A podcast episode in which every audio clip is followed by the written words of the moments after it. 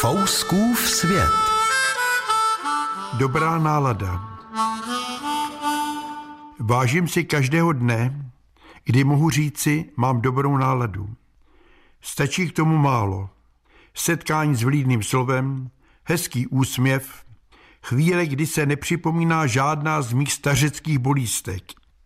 Trochu píchy jsem pocítil, když mě potkal sportovec o 60 let mladší a překvapeně poznamenal, pane Fousku, vy vypadáte stále mladší. Díval jsem se v autě do zrcátka a namlouval si, že jsem zachovalý 83-letý pradědeček.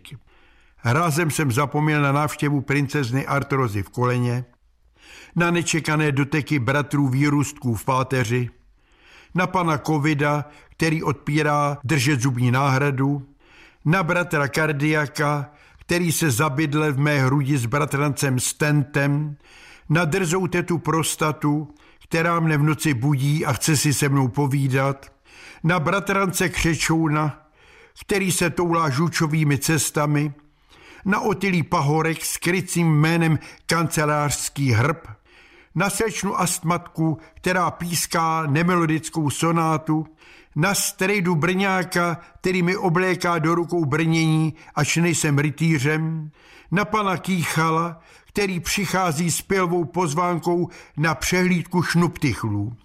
Ano, na to všechno zapomínám. Když na chvíli zapomenu na to, co jsem chtěl před chvíli říci o tom, na co zapomínám. Pane, já si už nepamatuji, co jsem dělal včera, ale vzpomínám si, jak jsem před 70 lety dal materské škole jedné modrouké holce pusu. Tvrdil jeden důchodce, tak tohle se mi ještě nestává. Vždy, když si na něco nemohu vzpomenout, říkám si, to je dneska krásně. V ten okamžik nemyslím na armádu svých neduhů.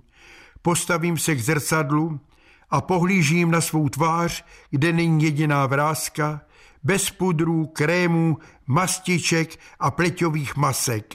Obdivuji svou mladistvou a zachovalou tvář.